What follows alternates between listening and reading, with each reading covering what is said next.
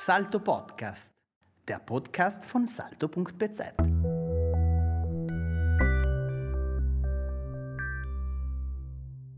Der Benedikt von Nursia betont in erster Linie immer, dass der Mensch für ihn eine Einheit, als Geschöpf von Einheit von Leib und Seele ist.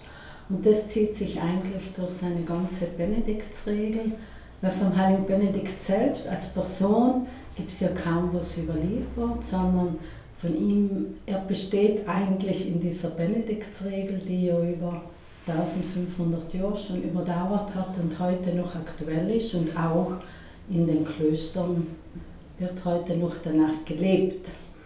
Äh, er hat zum Beispiel in der Regel 36, wo er zum Thema Kranksein, Pflege schreibt, also über allem stehe die Sorge um die Kranken und man diene ihnen so, als ob sie Christus wären. Die Kranken sind für ihn äh, zum Beispiel höher eingestuft, also wichtiger als der Gottesdienst obwohl er sonst in der Regel seine Grund ist, nichts werde dem Gottesdienst vorgezogen. Aber für die Kranken lässt man alles beiseite und sorgt für sie. Was er noch ganz zentral hat in seiner Regel, das ist in der Regel 48 zusammengefasst, ist das Maß in allen Dingen. Und das ist für ihn ein Grundzug für alles, wo er sagt, alles, was ihr macht und was ihr tut, äh, haltet immer Maß. Also nicht, er ist überhaupt nicht ein Mensch der Extreme, obwohl er für den Alltag alles strukturiert hat, also vorgegeben, wie isst man, was isst man, äh, wie pflegt man sich oder alles, aber nirgends findet man eine Extreme bei. Also er hat die Schwächen und die Stärken der Menschen sehr gut gekannt und gewusst, dass ja, eben Menschen Menschen bleiben und ihre Schwächen haben. Aber äh, er sagt auch, für ihn gibt es keine Gesundheit, weder körperliche noch seelische, ohne das Maß in allen und vor allem auch ohne Struktur. Also es ist eine Grundlage, dass der Tag, das Leben eine Struktur haben muss und ein Gleichgewicht auch zwischen Leben äh, zwischen Arbeit, Gebet und Bildung. Er nennt es Lesung, meint aber damit die Lektio ist für ihn auch die Bildung. Also dieses Gleichgewicht ist für ihn grundlegend, um gesund zu sein, gesund zu bleiben oder zu gesunden sowohl im Körper als auch in Seele. Was man dazu sagen muss, in den äh, Benediktinerklöstern, was ist ja doch ein ziemlicher Unterschied, ob ich von einem Franziskanerkloster rede, Kapuziner und Benediktiner, weil in den Benediktinerklöstern war das karge Leben, jetzt was man jetzt zum Beispiel von den Franziskanern kennt, nicht so ähm, zentral.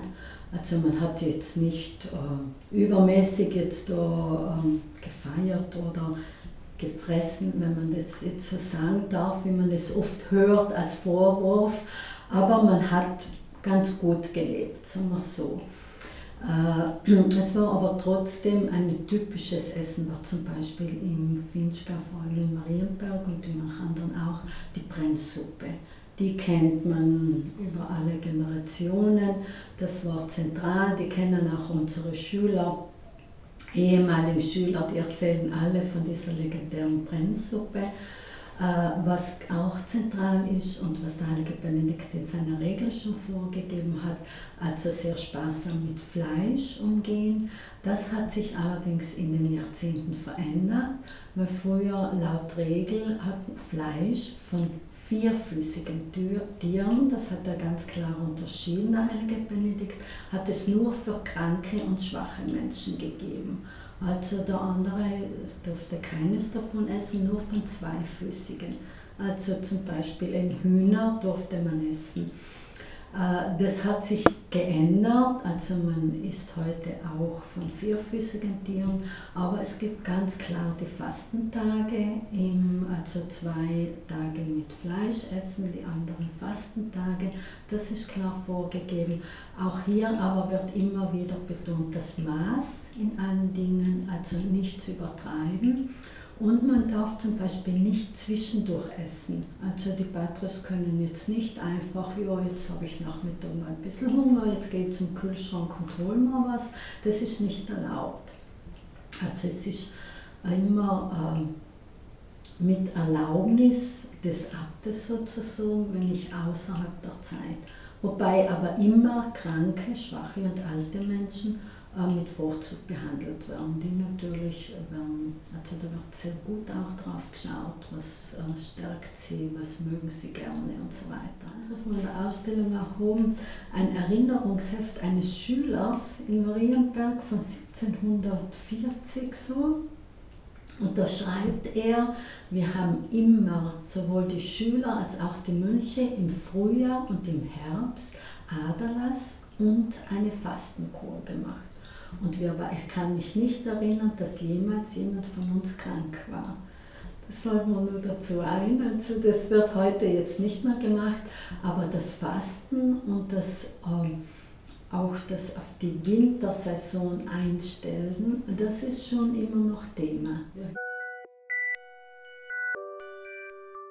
Hildegard von Bingen ist eine zentrale Figur auch in der Ausstellung, aus zwei Gründen. Einmal war sie benediktinische Äbtissin auch, also gehört sie einfach zum Benediktinerkloster dazu.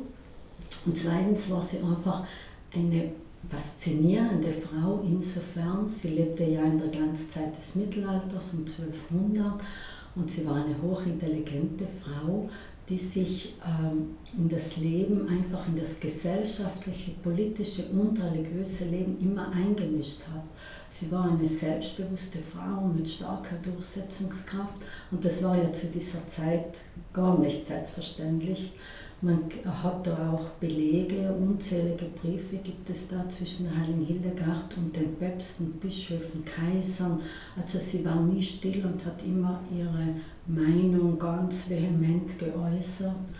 Äh, sie hat ja auch viele Bücher geschrieben, nicht nur über Ernährung und Naturheilkunde, auch über die Theologie, die Philosophie, die Naturkunde, die Ethik. Also sie war ganz vielseitig. Oder was ganz wenige wissen auch Musik. Sie war ja eine Frau, die da hat das überhaupt die Person im Mittelalter mit dem größten geschlossenen Musikwerk hat sie geschaffen. Davon haben wir auch in der Ausstellung eben äh, Auszüge zum Anhören. Sie ist zwar sehr speziell, die Hildegard-Musik, sehr speziell, aber sie fasziniert doch viele Menschen einfach durch ihre Poesie. Das ist also, aber in der Ausstellung haben wir da vor allem eines aufgezeigt, was mir wichtig war. Man findet bei der Hildegard immer diesen Zusammenhang zwischen Leib und Seele.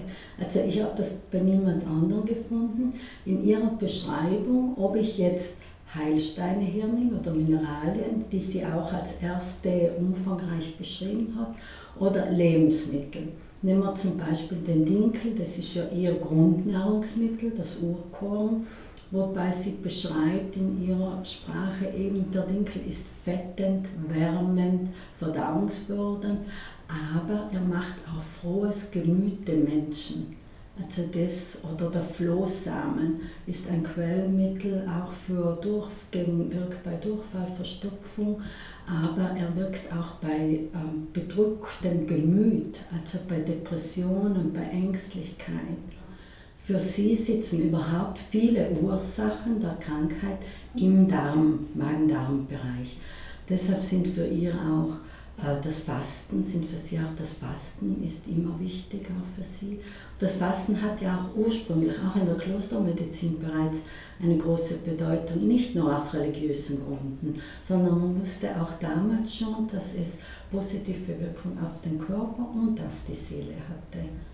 Und die, für die Heilige Hildegard ist da auch diese äh, Vier-Säfte-Lehre, wo sie einfach sagt, das Ungleichgewicht der Säfte im Körper äh, sind auch eine Grundlage der Krankheit. Und deswegen hat sie eben auch diese Ausleitungsverfahren, wo sie sagt, einerseits der Aderlass für die Reinigung des Blutgefäßsystems und andererseits das Schröpfen für die Reinigung des Lymphsystems und des Bindegewebssystems. Wir haben auch ganz nette mm, Rezepte zusammengestellt oder zusammengesucht. Da gibt es auch interessante Rezepte aus dem Lurscher Arzneibuch. Das ist ja das älteste Arzneibuch, das gefunden wurde, so um 800. Aber auch Rezepte von der Heiligen Hildegard. Ihre Energiekekse sind die bekanntesten. Und die haben wir auch schön zusammengestellt, die können die Menschen auch mitnehmen. Aber wir haben auch zum Probieren und Riechen verschiedene Gewürze und Nahrungsmittel, die die Menschen eben auch riechen können oder kosten können und wo auch eben beschrieben ist, immer für beide Seiten, Körper und Seele, Sie können auch, wir haben auch verschiedene Literatur aufgelegt dazu, die Sie durchblättern können. Eben, oder auch das Interview mit Pater Sebastian, was ja sehr interessant ist. Und äh, Sie können auch bei den Heilsteinen, die können Sie auch, wenn Sie, die sind beschrieben, immer mit beiden Komponenten, die können Sie auch erwärmen, dann im Klosterladen, wer möchte.